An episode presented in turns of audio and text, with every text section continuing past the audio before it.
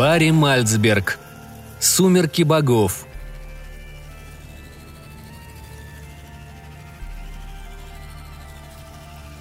Чаще всего мы говорим о необходимости сохранять ощущение волшебства, тайны. Эксплицитность, любое точное определение – это враги, а не помощники разума. Магия – занятие весьма достойное и уважаемое, однако же оно требует не меньше, чем, скажем, чеканка или резьба по металлу, упорства и самодисциплины. Я отдал этой профессии немало лет, так что говорю это без малейшей иронии и даже отчасти свысока – Впрочем, только что сказанное отнюдь не является прологом к рассказанной ниже истории. Я всего лишь позволил себе немного порассуждать вслух. Итак, я сидел на вершине высокого холма, поросшего желтоватой травой, и смотрел, как над моим домиком, стоявшим невдалеке, поднимается дымок. Все вокруг было залито золотым солнечным светом, стояло сухое позднее лето – Два эльфа, гном и великанша, явно запыхавшись, поднялись на вершину холма и помахали мне в знак приветствия. Никаких подарков. Всем было хорошо известно, что я одновременно и завистлив, и капризен. Я терпеть не могу, например, жертвенных сожжений.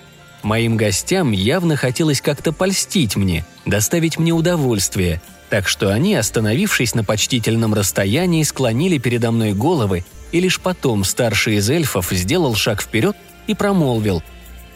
«Приветствую тебя! Мы пришли к тебе со смиренной просьбой. Я говорю так, как надо?» «Не знаю», – пожал я плечами. «А что, нужны какие-то особые формулировки? Ты что же, говоришь от имени всех?» «Да», – кивнул гном. «Мы бы предпочли именно такую форму обращения», с виду гном был ничего себе, не слишком уродливый, хотя и с характерными для этого народа чертами лица. Впрочем, все они были типичными представителями своих соплеменников, хотя в позе великанши мне почудилась некая скрытая агрессивность, которая могла бы в иных обстоятельствах и показаться пугающей. Но, разумеется, ни один волшебник иных обстоятельств просто не допустит – ведь мы существуем согласно строгим правилам и привыкли ко всеобщему повиновению, а порой и откровенному присмыкательству. «Разумеется», — продолжал между тем гном, — «каждый из нас мог бы говорить за себя, но это заняло бы слишком много времени». «Время – большая ценность», — согласился я. «А для нас, по сути дела, оно является единственной разменной монетой, так что не следует тратить его зря». И к тому же удобнее для всех, если наши проблемы изложит кто-то один», — сказал гном. «Если ты не против, мы попросим сделать это Майера». «Майер — это я», — сказал тот эльф, что был покрупнее.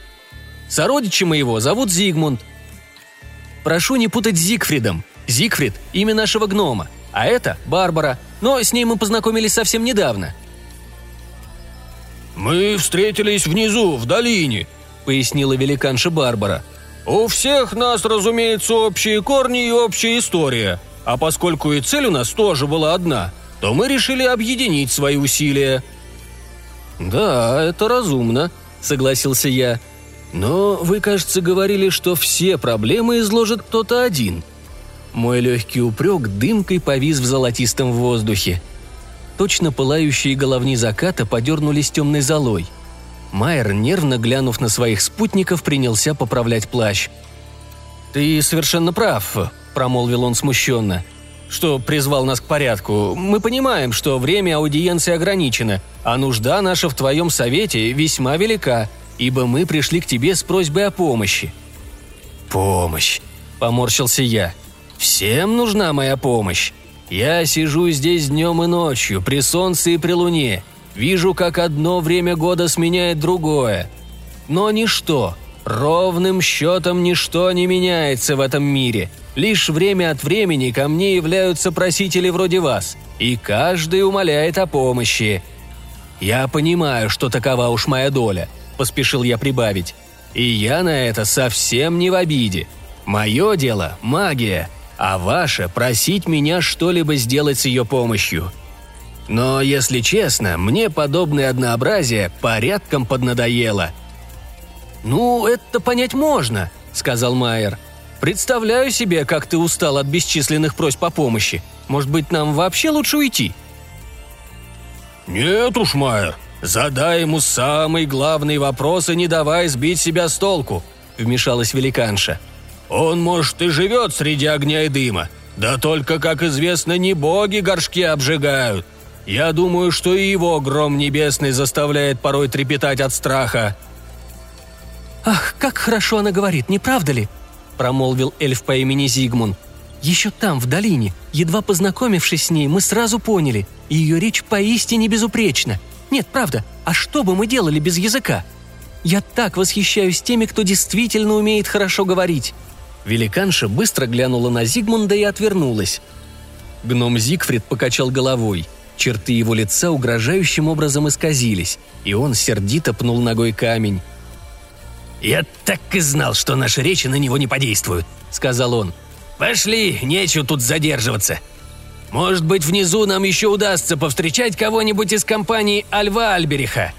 По-моему, мы слишком быстро сдались и слишком поспешили сюда подняться». Эльфмайер прямо-таки ел меня глазами. «Ты же видишь, у нас серьезные проблемы», — сказал он мне сукоризный. «И дело совсем не в том, есть у нас какой-то план или нет. Мы просто совершенно запутались и хотели бы довести дело до логического конца. А сами стоим тут и только время зря тратим, свое и чужое», — заметил Зигфрид. «Встретили настоящего волшебника, так и слова ему сказать не даем. А ведь мы с таким трудом забрались на эту гору». «Но я не могу отыскать для вас это кольцо», — сказал я. Они все разом уставились на меня — и явное уважение, сквозившее в их взорах, несколько согрело мне душу.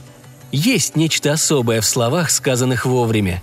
Они подобны верно произнесенному заклинанию и способны вызвать прилив душевного тепла. Когда тебе удается доказать, что ты совсем не тот, за кого тебя принимают, это большое удовольствие, а я давненько этого удовольствия не испытывал, вечно себе в нем отказывая. Однако подобная настоятельная потребность в ответном движении души все же порой пробивается наружу. «Кольцо лежит на дне реки», — не выдержал я. «Его бросили в воду много столетий назад, и теперь отыскать его невозможно. Достать это кольцо труднее, чем воскресить покойника. Или хотя бы просто поднять мертвеца из гроба. Так что, боюсь, мне больше нечего вам сообщить. И, по правде говоря, здесь уже ничего не поделаешь. «Я же говорила!» – с презрением воскликнула Барбара. И занесла было ногу, чтобы пнуть Майера, но я так сурово на нее глянул, что она мгновенно передумала. «Нет, ну правда. Я же говорила, что здесь нам ничего не светит», – сердито пробурчала она.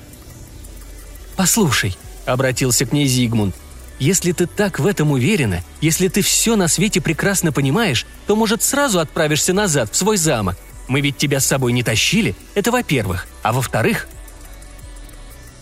Зигфрид пристально смотрел на меня, буквально пронзая взглядом. Так смотреть умеют только гномы. «Ты вообще понимаешь, в чем дело?» Спросил он чуть презрительно. «А дело в том, что наше общество раздирают споры, раздоры, клевета и всеобщая враждебность. Вот если бы нам удалось отыскать кольцо, все кончилось бы миром, и мы вновь стали бы жить в полной гармонии. Ах, как просит душа гармонии! Но ты утверждаешь, что искать кольцо бесполезно. Видишь ли, подобные утверждения страшно обескураживают. «Но я уверен, что всякие поиски бессмысленны!» – вскричал я.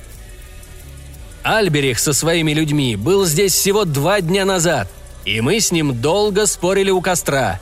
Он-то и сообщил мне, что кольцо утрачено навек. «Да, ходили такие слухи», — промолвил Майер. Он также рассказал, что предпринимались всевозможные попытки отыскать кольцо, продолжал я. Несколько альвов из числа его приближенных создали целый отряд ныряльщиков — и те без конца полоскались в реке, не обращая внимания на страстные призывы и громкие насмешки рейнских русалок. Альвам очень хотелось отыскать это кольцо, и они страшно сожалели о том, что мир его лишился. «И, разумеется, все их старания были тщетны», — ехидно спросила Барбара. «Да, разумеется», — подтвердил я. «Все они утонули, то есть утонули четверо, а пятого в полумертвом состоянии вытащили на берег сородичи, и он еще долго будет приходить в себя. Однако уже сейчас только и говорит, что о возвращении кольца. Должен сказать, что Альберих и его альвы оказались столь же беспомощны, как и все остальные, прибавил я. Мне кажется, их былое могущество тоже утонуло в Рейне. «Это они тебе так сказали?» – удивился Зигфрид. «Сами признались в собственной беспомощности?» «От волшебника невозможно что-либо утаить», – снисходительно пояснил я.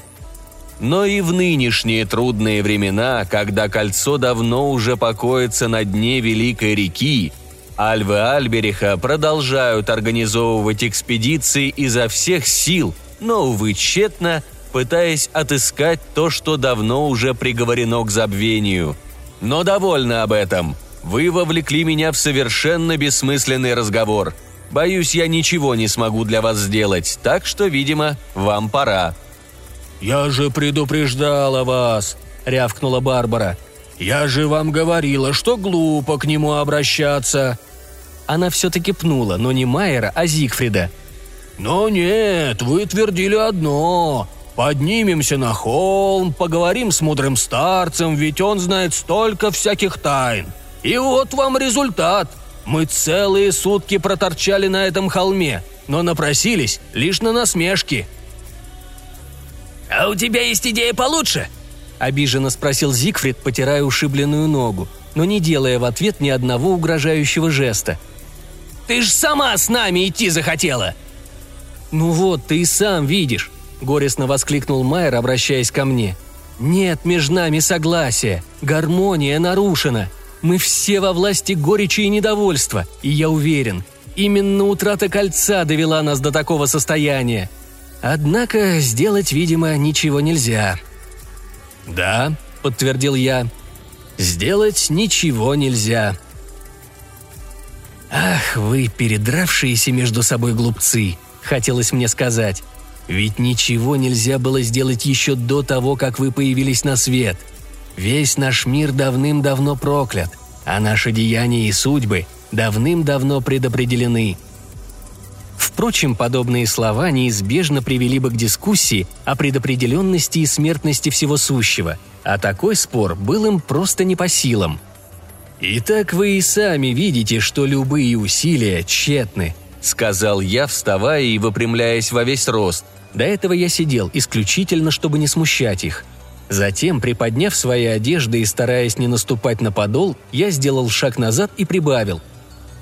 «Впрочем, вам, возможно, удастся договориться с людьми Альбериха». «Они все еще бродят возле реки. Может быть, у них есть какие-то новые идеи на сей счет, но я сомневаюсь». «Он совершенно прав», — сказала Барбара. «Делать нечего, придется уйти ни с чем. Я, во всяком случае, ухожу». Она повернулась и захромала прочь. Сзади она выглядела еще более внушительно, чем спереди, и все же в ее понурой походке явно ощущалась некая подавленность. Это, пожалуй, даже тронуло меня. Я смотрел, как она топает вниз по склону, но ни за что на свете не высказал бы ни ей, ни любому из оставшихся своих истинных чувств. Барбара быстро спускалась с холма, становясь все меньше и меньше – и вскоре превратилась в едва заметное пятнышко на горизонте. Ни один из сотни альвов Альбериха не смог бы исчезнуть с такой быстротой, всем своим обликом выражая пережитый позор. «По-моему, нам тоже пора», — сказал Майер. «Знаешь, ты ведь был нашей последней надеждой. Никаких других идей у нас нет». «И это было такое долгое путешествие», — подхватил Зигфрид. Ты даже представить себе не можешь, какие ужасные трудности нам довелось пережить. Возьми хотя бы Зигмунда. Если ты думаешь, что малый рост спасает его от страданий или истинных страстей, то сильно ошибаешься. О, ему есть о чем порассказать. «Хватит, пошли», — сказал Майер. Не думаю, чтобы волшебнику было интересно слушать про Зигмунда. Мне, например, точно нет. Я уже достаточно наслушался подобных историй, а идти нам еще ох, как далеко. Он почтительно мне поклонился. «Благодарю тебя. Извини за причиненное беспокойство». «Ничего не скажешь», — держался он с достоинством. «Сожалею, что не смог вам помочь», — сказал я в ответ. «Если бы сил у меня было побольше, все, возможно, могло быть иначе. Но мое состояние полностью зависит от нынешнего положения дел, точнее, от всеобщей разрухи. Мир слишком многое утратил с тех пор, как пропало кольцо». «Да, конечно», — грустно согласился Зигмунд. «Но мы ведь не будем сейчас это обсуждать, не так ли?» И он, нарочито зевнув, будто от скуки, повернулся к своим спутникам и широко раскинул руки, словно собирая их в кучу. «Идемте же», — сказал он им. «Возможно, Барбара все же ожидает нас внизу». «Я тоже так думаю», — обрадовался Майер. «Ей ведь совершенно некуда идти».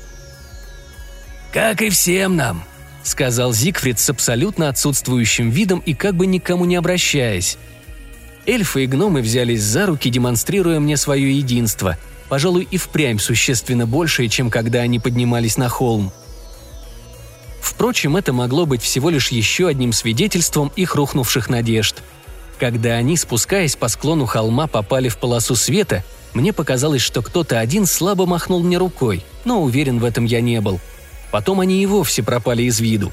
Да и какая разница, махнули они мне на прощание или нет – я пожал плечами. Ну вот и окончилась еще одна встреча. И вернулся к себе. В доме запах дыма чувствовался гораздо слабее, чем снаружи. Надо, пожалуй, подбросить в огонь еще парочку поленьев, подумал я. Растопырив конечности и приподняв головы точно жабы, на стенах сидели шестеро альвов Альбериха. Поблескивая глазами, но не говоря ни слова, они внимательно смотрели на меня – «Я от них отделался», — сообщил я. Альвы заморгали, забормотали что-то и потерлись друг от друга. «Это было совсем нетрудно», — сказал я. Они уже и вопросов-то почти не задают. Да и ушли в два раза быстрее, чем предыдущие просители. Скоро они и вовсе задавать вопросы перестанут, а я буду только махать рукой, чтобы поскорее убирались, да головой качать. Альвы вроде бы захихикали, один даже пропищал нечто вопросительное. «Нет, еще не пора», — сказал я ему. «Не время еще».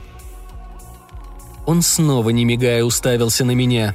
А я в эти минуты обдумывал проблему утраченной ими способности говорить и прикидывал, а не дать ли им новый язык, но решил, что пока не время. Куда легче управляться альвами, лишенными способности говорить. Да и не так противно. «Все они довольно скоро уйдут прочь», — снова заговорил я. «Но мне кажется, пока что нам стоит ожидать новых просителей, а полное очищение — это просто вопрос времени». Альва вопросительно на меня посмотрели, но я ничего пояснять не стал, а сходил и принес парочку увесистых поленьев. «Скоро», — сказал я, — «мы, наконец, спустимся к реке, разработаем план действий и все вместе отправимся туда». Альвы Альбериха с довольным видом закивали. Они явно предвкушали близкое счастье. Утрата языка вовсе не означает утрата восприятия. Напротив, слуховое восприятие она даже обостряет. Это известно любому приличному заклинателю. И в эти мгновения мне казалось, что альвы, как и я, все понимают. «Мое», — тихо промолвил я. «Все это станет моим». Альвы закивали. «Моим», — повторил я грозно. «А вот и нет», — послышался за дверью чей-то громкий уверенный голос. Дверь отворилась, и на пороге моего жилища предстали разгневанные эльфы, гном и великанша. На их лицах было написано явное торжество. Еще бы, ведь они только что получили неопровержимые свидетельства «Не торопись», — сказала Барбара, когда я поднял руку, чтобы жестом сопроводить нужное заклятие. Она быстро выхватила из кучи дров в углу здоровенную дубину. «Как видишь», — язвительно заметила она, — «у нас своя магия, старый колдун». Альвы предательски захихикали. И я понял, что ситуация полностью вышла из-под контроля.